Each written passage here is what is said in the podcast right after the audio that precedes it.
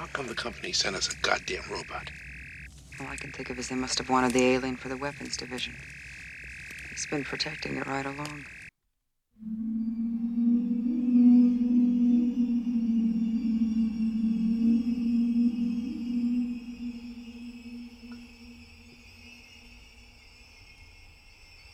Welcome back. Or sorry, hold on. Let's scratch that. Hello.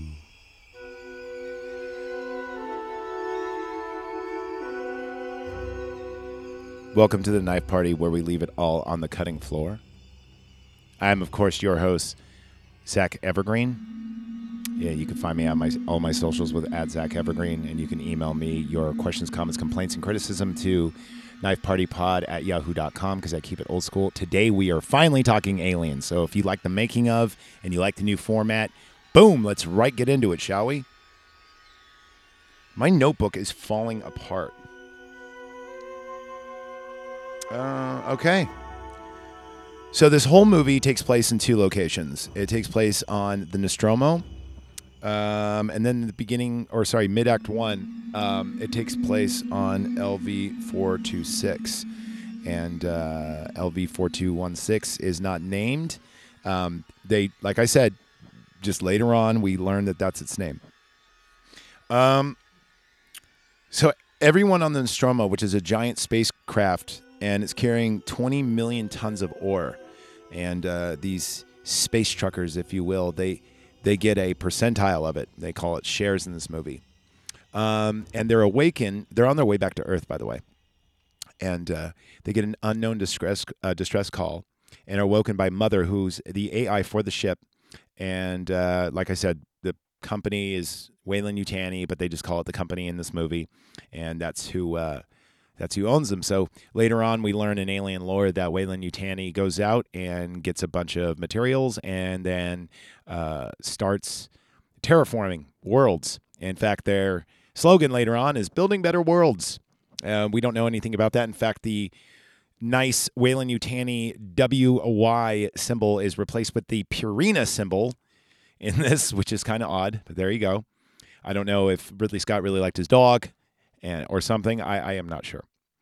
So they awake from hypersleep, and they're very confused why they're not next to Earth, and they have this distress call from another planet, and Mother, the AI, wakes them up. It's in the company's best interest to explore. And so whenever they get a distress call, guess what? They have to go down and investigate, which I think is bad policy because there's no space marines in this movie. And they had bombs and knives and sharp sticks, but these guys don't. In fact, when they scavenge for weapons later on, it's pretty pathetic. So yeah, they are contractually obligated to investigate this distress signal. Now, the ship is damaged when they land. They can't. When they descend down to this planet, this alien planet, the ship gets damaged, and this makes Parker and Brett have to work to fix it while Kane, Dallas, and Lambert, they actually have to go down and investigate, right? And let's see, they go. Oh, yeah. So Kane's curiosity causes him to get attacked by a face hugger. So they go into the spaceship that looks like a croissant. It looks really cool. It looks like a really, I'm not going to say steampunk, but it just looks like biomechanical. And they go in and, they're investigating it. And then, they go to this egg room and, Kane makes contact with these eggs, and the eggs they look vaginal, but instead of just being one, I don't want to say slit. Oh, man. They're cross-shaped. Shaped like a plus sign. Mm. And when he touches it, you hear like a little spark. And it lights up. And you see these like this oil dripping upward. It's like defying gravity. And then the egg opens up. And then you see this like brain mucous membrane thing. And then, it flies out. Do you guys like my sound effects? Anyway, this monster flies up and attaches to the face shield of the spacesuit on Kane's spacesuit, and he grabs it and falls down, right? And this thing looks like a spider, like a giant spider with a tail, and we kind of only get a glimpse of it. We don't see too much of it, right? So this thing is later referred to as the face hugger, but here they just call it the organism. So they have to book back to the ship, right?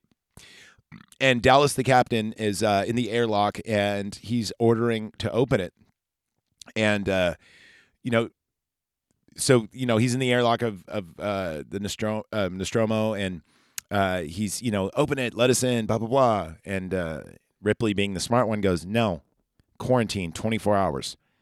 And then, Lambert goes, he's not going to be alive for 24 hours. We hate her, by the way. If you like her in this movie, you know what? Good on you. I hate her. I hate the way she looks. I hate how skinny she is. That bitch needs to quit smoking and eat some hamburgers.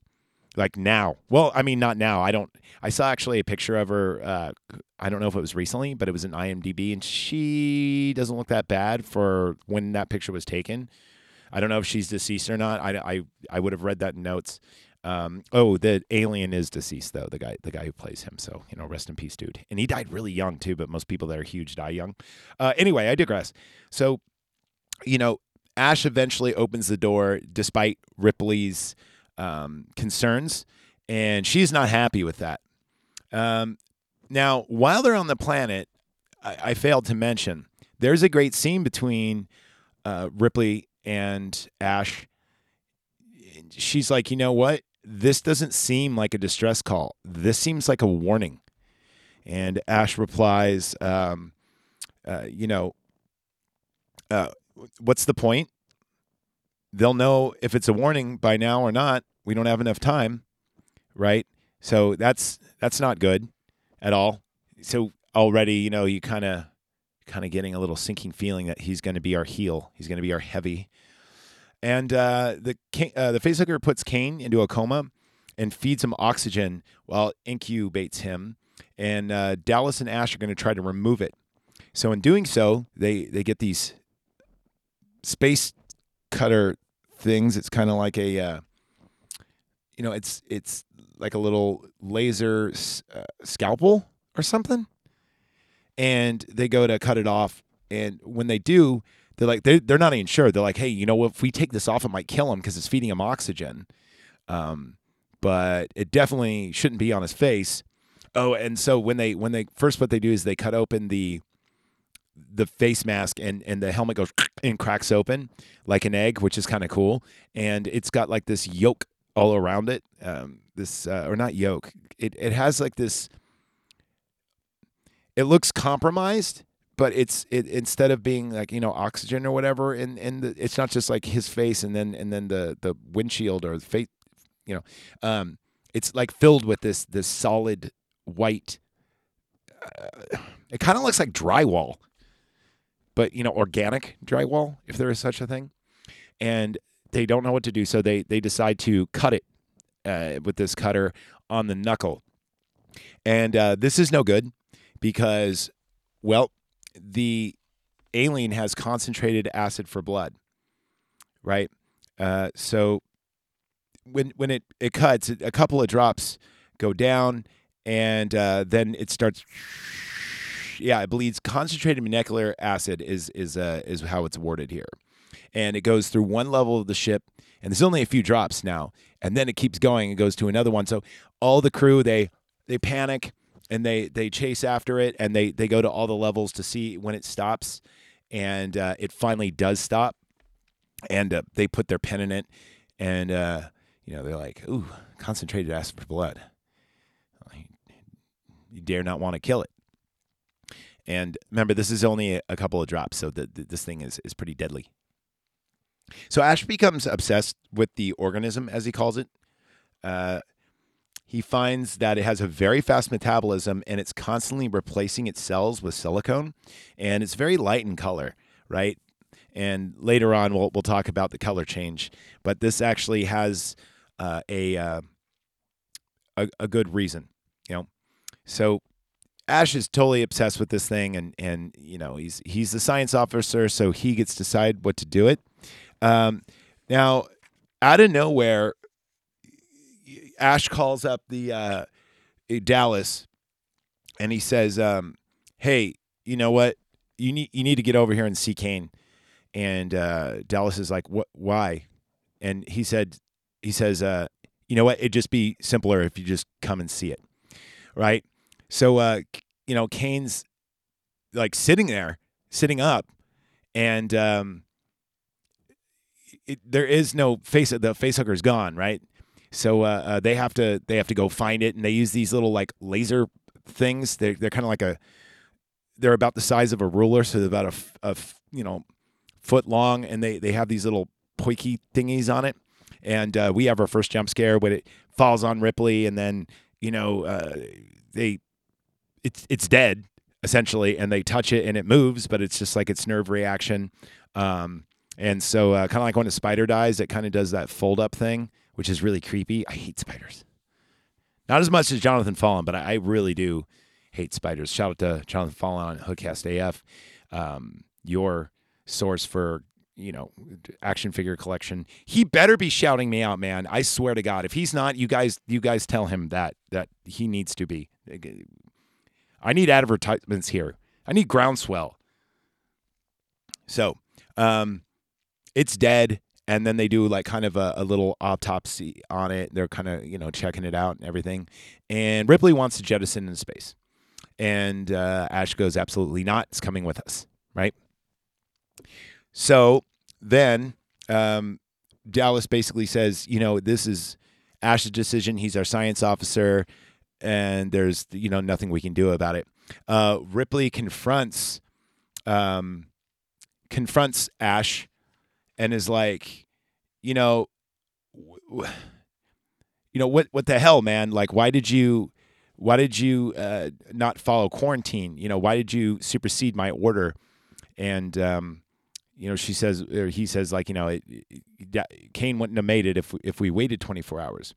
But you know, Kane is bouncing around and feels okay. He says, you know, that he has one hell of a hangover, and he felt like he was smothering, you know. Anyway, then Ripley talks to Dallas, and she's like, you know, Ash says this, what the hell's going on? Do you know him? Have you ever flown out? And Dallas says, no, he was a last-minute replacement, you know, at the very last minute. So, yeah. Anyway, now the repairs are done on the ship, so they could take off and get back to hypersleep, right? And, you know, so they're going to do that. So, you know, Kane is still comatose for a moment, and then they're about 10 months out, but now Kane is bouncing around, and Dallas goes, you know what, I'm going to buy us all dinner before we go to sleep, you know, and so that way they can have a meal, and I don't know if cryosleep makes you hungry, but apparently it's, you know, they're going to have breakfast. And then I think if I press this button.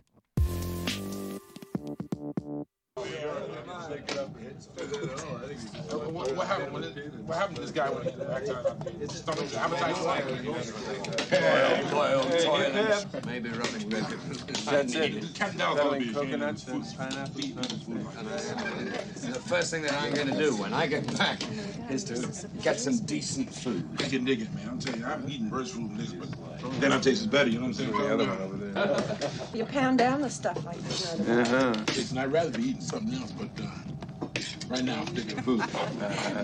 You just know what it's made of. No, man. I don't want to talk about what it's made of. I'm eating this. What's the matter? The food ain't that bad, baby. You chill. What's wrong? What's wrong? What? Hey! Hey, what's that?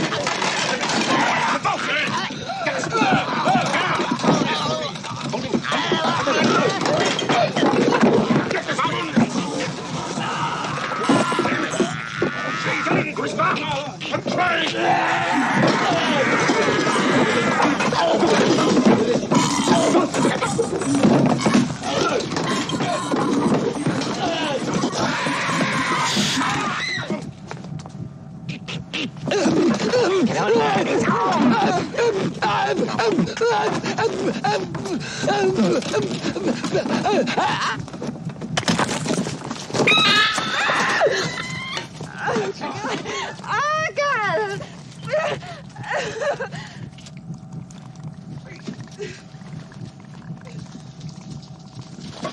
Oh, no. Oh. Don't touch it! Don't touch it!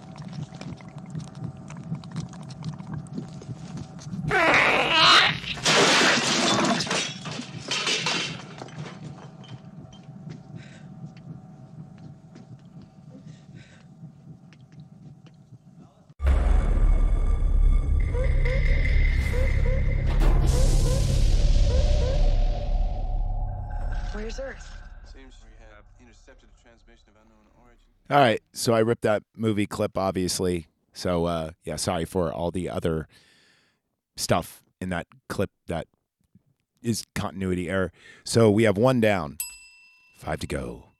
This thing, the chest buster, is about the size of like a wine bottle, and it's got like our kind of skin tone. So while they're sitting there, Kane starts convulsing. And, you know, they think he's having a seizure, so they kind of hold him down, and then all of a sudden blood just goes, and just like all over the place, and especially on Lambert, which I love because I do not like her whatsoever. And, God, she's hateable. And then when it starts emerging, you see this, like, long tail, and then, you know, they're just kind of, there's a moment of, like, brief silence, and then the thing just tears ass, just runs off, and, you know, the crew is like, what the fuck? And Kane's down for the count. He's been imploded. Yeah, I think imploded is the right way. He's got a fucking hole in his chest. He's dead, okay? All right, enough. I don't want to hear it. So then the crew is really freaked out, and they scavenge for weapons, and they're very primitive. They have a motion tractor. A motion tracker that works off of air density or changes in air density. So it's not like the ones in the later ones that kind of look like a cell phone that go bloop, bloop, bloop. Or actually, it looks like my Zoom recorder, believe it or not. Looks kind of like it. It's like a handheld device. This one's not. This one's like kind of like you carry it like a suitcase, and then it has a antenna coming out, and it goes. When you move your hand, but they also have a tracker on Dallas, or they, you know, they have these other visual trackers that look like Pac-Man, kind of like Pac-Man. And then they make these cattle prods, and they have a couple of nets. So you got to catch them all, Pokemon. Made a Pokemon reference in the last one. I thought I would follow up with this one. And the idea is to catch this thing and jettison in the airlock. Finally, Kane's on board. Well, at least we think. We're not sure. He doesn't really comment on it, but Dallas wants to get rid of this fucking thing, right? So let's see. Oh, yeah, so they're searching, right, for this thing, and then we have our jump scare with Jonesy the cat, right? And we haven't even really been introduced to Jonesy the cat till now. Jonesy's pretty cute. He's a little orange tiger kitty. Sad to think that it's dead, but it is. I mean, unless it's a vampire kitty, which would be fucking awesome. And I'd probably, not saying vampire kitty would be better than this movie, but it would be kind of cool. Vampire Kitty, coming soon. Starring Will Smith. Rated R for regressed. Because there's another R word I was going to use, but I don't want to get canceled. So there you go. So that's another jump scare scene. So we have two jump scares in this movie, which I don't think there's a lot of them in these movies. It's not like in the early 2000s where there was a jump scare every other second. But anyway, there you go.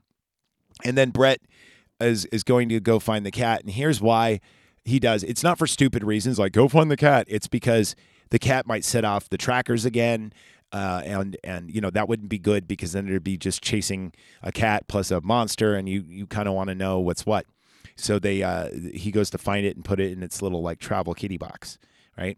And this leads Brett to, he's calling, you know, Jonesy here, stupid cat. And then we get our first kill with the fully formed xenomorph. So he's in this room, and there's all these chains. It's probably in the lower decks, and they're clanking together, and we have, you know, this this water dripping down, and Brett is, you know, looks kind of exhausted and freaked out, and he takes off his hat and lets some of the water drip on his face, and he's like, oh man, you know, oh shit. And then behind him, if you look carefully, you could see the xenomorph kind of emerge. It kind of descends down and then goes to a crouch position and slowly gets up, and we actually get to see the monster for the first time. And we're like, oh, holy shit. It looks like different. So remember I was telling you that Ash says that it's replacing its cells with silicone with its really fast metabolism? Well, I guess when silicone hardens, it turns dark. I remember seeing...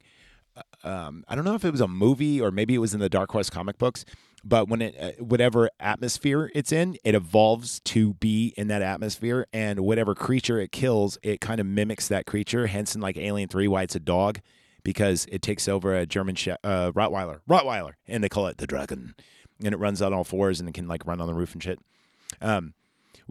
This one can run on the roof too, I'm pretty sure. We don't see it, but we do. You know, later on we know that in the Alien series they can defy gravity, basically. But this one crouches down and then attacks him from behind, and we get this... Well, first, he being Brett, notices... You know, this is why he's distracted and doesn't notice there's a giant xenomorph behind him. And we could call it alien or xenomorph, whatever, but it's referred to as xenomorph later on in the series, so I'm just going to call it that. And he notices like this, it looks like rattlesnake, like shedding of skin. And that is the chest buster. So this thing grew pretty freaking fast, you know, because now it's, you know, 6'10", maybe 7 feet tall. It's huge. It towers over Brett. And Brett's like looking in awe, like, oh shit, you know. And then you see the mandible come out and, you know, splat. And he makes like a really evil noise. And then we see Jonesy the cat watching with a disconcerted look on his face. The cat. I hope my cat doesn't give me that look when you know, a monster finally kills me. I don't live in Vallejo anymore, so, you know, that's probably not going to happen. But anyway, 2 down, 4 to go. Okay, so then the crew is like, all right, we need to fucking do something, and it must be using the air ducts to kind of move around and maneuver throughout the ship. And Parker has this theory, and Ripley puts together some 3 flamethrower units. And I'm thinking the whole time, like, why didn't you use that in the beginning? I mean, not that they had a chance to kill it, but still, why didn't you use it in the beginning? If you had these, why have these cattle prods? Because they even say in the movie when they're making these gathering some weapons, they go, it's like a cattle prod. It won't kill it, but it'll give it a hell of an incentive. So maybe Ash was against, I don't know. They don't really go into it. I hate it in movies when it's like, clearly this was your standard operation procedure of self-preservation in the first place. That doesn't matter at this point. So at least now they kind of wised up. And yeah, so they have these 3 flamethrower units now. Dallas, because he's the captain, is going to brave the air ducts. Did I say airlocks? I meant air ducts. And then there's a scene where we can hear like it closing in on him, and the scene's really cool because you only see Dallas a couple of times in these air ducts, and they're really not that big. They're super confining. They look like maybe they're 3.5, maybe 4 feet tall. No, probably like more like 3.5, because he's like crawling on his knees and hands, or not knees, but he's. His knees are bent, so he's like in a crouched position and kind of moving around like that with this, you know, with his flamethrower and his tracker thing, and he's got his headset on, and you know Lambert starts freaking out. Oh, it's right behind you. That's my best Lambert impression. And then Alien pops out and goes ah, and it has his hands out like this, like. Like, have you ever seen that meme of the black kitty where, or the cat where the guy goes boop and the cat goes ah? It's exactly that. I know it. You know you've seen this meme. Don't even lie. You know you double tap to give it a heart. I know I did. So yeah.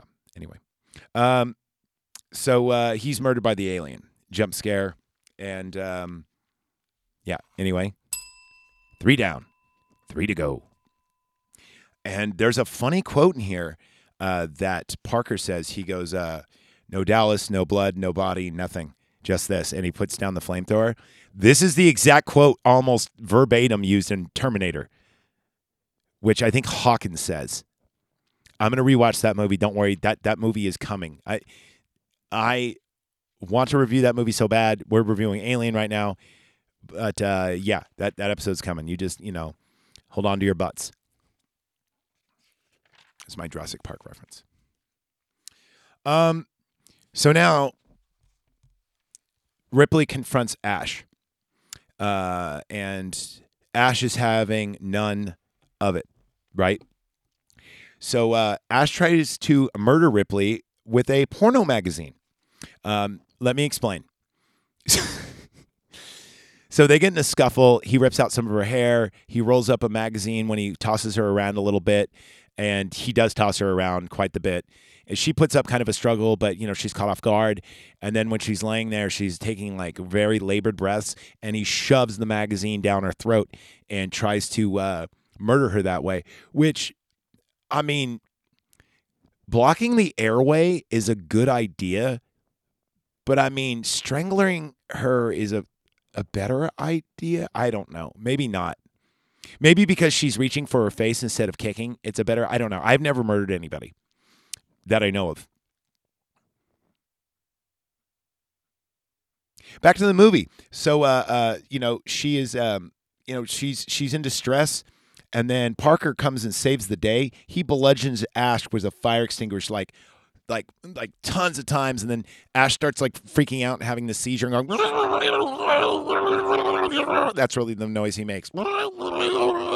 And then finally Ash's blood, because he's a synthetic, is all white, and I'm pretty sure they use milk in it. They mixed it with something, but it's clearly a dairy product of some sort, right? And then if I press this button, company sent us a goddamn robot. All I can think of is they must have wanted the alien for the weapons division. He's been protecting it right along. Parker, will you plug it in? I don't know why. Because he may know how to kill it.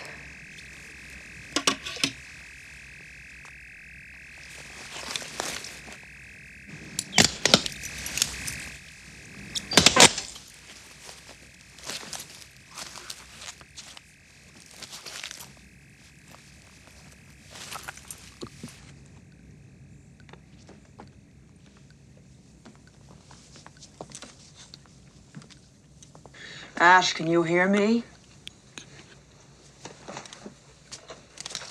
Ash!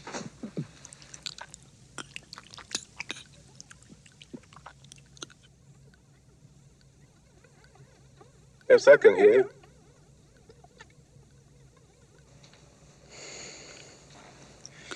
What was your special order? You read it. I thought it was clear. What was it? Bring back life form. Priority 1. All other priorities rescinded.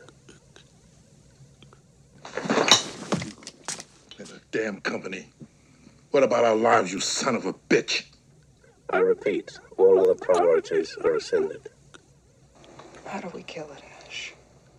There's got to be a way of killing it. How do we do it? You can't.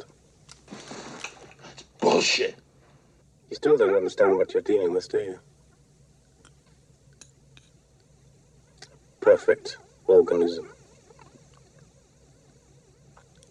Its structural perfection is matched only by its hostility. You admire it? I admire its purity.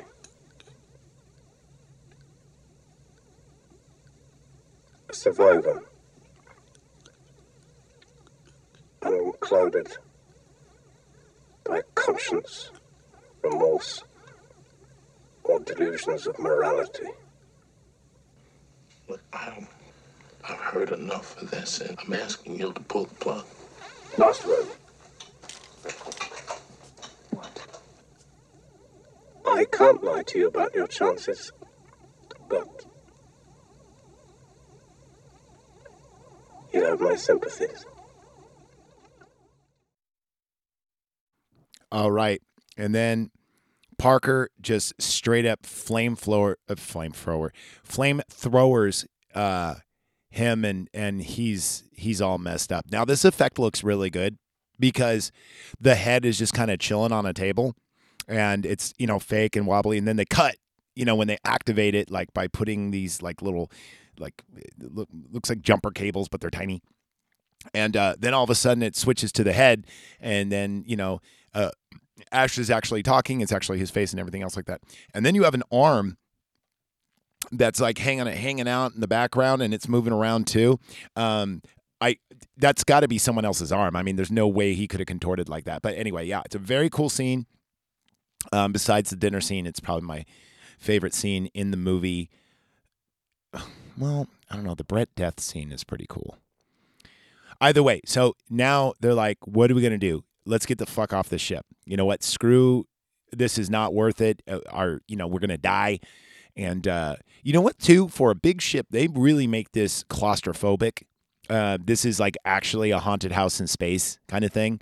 Because the ship looks huge. And if it's tugging that much ore, you know, but it doesn't really seem huge. But the cool effect about that is they make it seem like the alien is just one step ahead. It knows exactly where they are. So no matter where they go in this giant ship, they're all, it doesn't matter. You're not going to be able to escape this. You know, death is imminent. So the crew loads up on the lifeboat, but then Ripley needs to find the cat. This is the stupidest fucking thing she does in the whole movie. Nay, in the whole series. And I just realized this. She does this in Aliens with Newt, but at least that's a person, a child. This is a cat. Now, no offense to Josie, and don't get me wrong. Every time there's a fire, you know, and I'm always like, did the cats make it? Did the dogs make it? I really don't care about how many people died in it. Well, I mean, I do, but to a lesser extent. But still, dude, if I'm leaving that cat, unless it was little ravens, because I love my little girls, I'd probably brave it. Okay, you know what? I take that back. It's not the stupid. It's foolish. But it's not stupid. And for being kind of a militant, cold-hearted woman, or not cold-hearted, but just like very, you know, structured and tough and stoic, one would think that she wouldn't do this. But anyway, so they have to find it. So Lambert and Parker go to find it, and this is where we get a scene where Parker is being held down and by the alien, and we see, you know, it's doing its jaw thing, and then, you know, it's kind of all in your imagination. We see blood, and then we see the tail of the alien go up Lambert's right leg, and it's got its little talon hook thing, and then we hear her scream, and you can only assume where that thing went. I warned you about what this movie's about, didn't I? All right. This movie's like 40. Wait. Yeah, this movie's 44 years old. So you probably already knew that, and you probably already seen it. But then again, you might be, you know, a Gen Zer. Not that there's anything wrong with that, but there's a lot. And you haven't seen this movie, then, you know. I mean, shit, it came out before I was born, and I've seen this movie a billion times. Anyway, so, yeah, now. Ripley needs to go find the cat. And this is where that deleted scene where Dallas isn't dead, but he's all cocooned. I watched the 20th anniversary edition. I bought it at the warehouse. I don't know if you guys remember the warehouse, but it was like Tower Records. You know, and they sold like movies and CDs and a lot of porn. Because I remember I worked there for a minute, and there was a lot of porn. Did some of that porn end up in my house that was returned? Maybe. I think the statute of limitations is up on that. So I'm going to answer yes. Don't worry, not too many. Just, you know, a few. Wicked Entertainment. All right. Anyway, enough about enough about my sexual proclivities. So Ripley initiates the self-destruct system, right? But then she, you know, she needs to, because she does that when they're looking for the guy. Now she needs to turn it off, and she can't. And, you know, she's turning off the cooling, or turning back on the cooling to the reactor so it doesn't blow up. And it's like, you know, this is T minus da-da-da minutes. And she's, you know, pissed off because she thought she got it in time, and she's yelling at Mother. She goes, "Mother, you bitch," which is, "you bitch" is her catchphrase in the first two movies, I guess, even though it's only two words. So she tries to cancel or override it because of the cat. And the alien is now observing the cat, and it's in its little carrier. And we get a cool little shot of that. And I don't know if this was setting up for a sequel, like maybe it lays an embryo in the cat or not. We don't know. In Aliens, it doesn't really matter because we only see Jonesy in one scene when Burke comes in. God, Burke is such a dick. Anyway, so she gets the cat, and she's driving out, like flying out to the lifeboat, and it's like, you got 1 minute left kind of thing, you know? And so she gets in the lifeboat, and they take off, and, you know, we get some you know, music and everything else like that, and you see the flash, and the thing just explodes, and she barely makes it out. And now she's doing her, there's like a lapse of time because we see her in her gravity defying underwear, and she's, you know, saying the whole crew, "Oh yeah, I forgot to ding the bell." So now there's only one, and that's Ripley. Sorry about that. I can't retroactively put that bell in because, like I said, I like live radio. Even though this is an on-demand radio, it's still live. That's why I don't do edits. It's not because I'm lazy. It's because I'm technologically regressed, and I like natural reactions. A heavily edited podcast kind of, I could hear all the jumps. Don't get me wrong. We do this in Slamrock Radio. I forgot to plug that. Yeah, listen to me on Slamrock Radio if you want some levity and some jokes, and some news, and shit we find on Craigslist misconnections. Anyway, yeah, so she's giving her final report. Before she enters into cryo sleep, she's like, you know, this is Eleanor Ripley, lieutenant of the Nostromo. My crew was murdered of, you know, Dallas, Brett, Kane, Ash, Lambert, and Parker. Didn't make it, and you know, I'm jettisoning back to Earth, and this is Ripley, like, signing off, you know. And then when she puts the kitty cat in its own little cryo chamber, which is pretty funny, and then you know, you see the background move, and the alien has been hiding there the whole time, and we don't know if it notices her or not. It probably does. But maybe it knows that, hey, you know what? This bitch is dead. So I'm going to do the serial killer horror movie thing where I'm just kind of like slowly just make my way over there and terrorize the shit out of her instead of, like, you know, jumping out and being stealthy. Well, she stealthily makes her way into the spacesuit. And the whole time she's kind of like singing or humming something to herself. And it's kind of hard to hear. It kind of sounds like Hush Little Baby, but it's not. But she's kind of like, you know, just muttering or singing this song to herself. And she gets a harpoon, and then she straps herself in so she won't. By the way, Sigourney Weaver isn't. She reminds me too much of my mom. But, I mean, had this been anyone else, it is a very sexy scene because, like I said, this underwear defies gravity. And we get it, like, you know, like basically get to see the nipples. But, yeah, like I said, that's kind of weird because she does kind of look like my young mother in a way. And so, yeah, that's gross. Let's not talk about that. Ugh. And then she opens up the bay door and shoots the alien with said harpoon. And the alien's trying to hold on, and it does. You know, it's not letting go. It's way too strong. And she's being held in only by these security facets. Basically, think about. Fuck, I said basically. Damn it. All right, drink. Okay, and it tries to crawl back in the ship, and you see it go into the right afterburner, and then you know, she hits the, you know, and the afterburners turn on, and you see it get fried, and it shows it like not once, not twice, but three times, like getting hit with this plasma fusion, like projection device, and then it's like, ah, and it flies away. And then it cuts to a scene of her in her cryosleep chamber, but now this time the cat's on her. And, yeah, she goes into the hypersleep pod and end credits. And that was Alien. And I, like I said, it gets a 99% on the fried green tomato meter. Anyway, I hope you enjoyed the episode. Let me put some. And thank you for listening to the Knife Party. And my socials, once again, is at Zach Evergreen.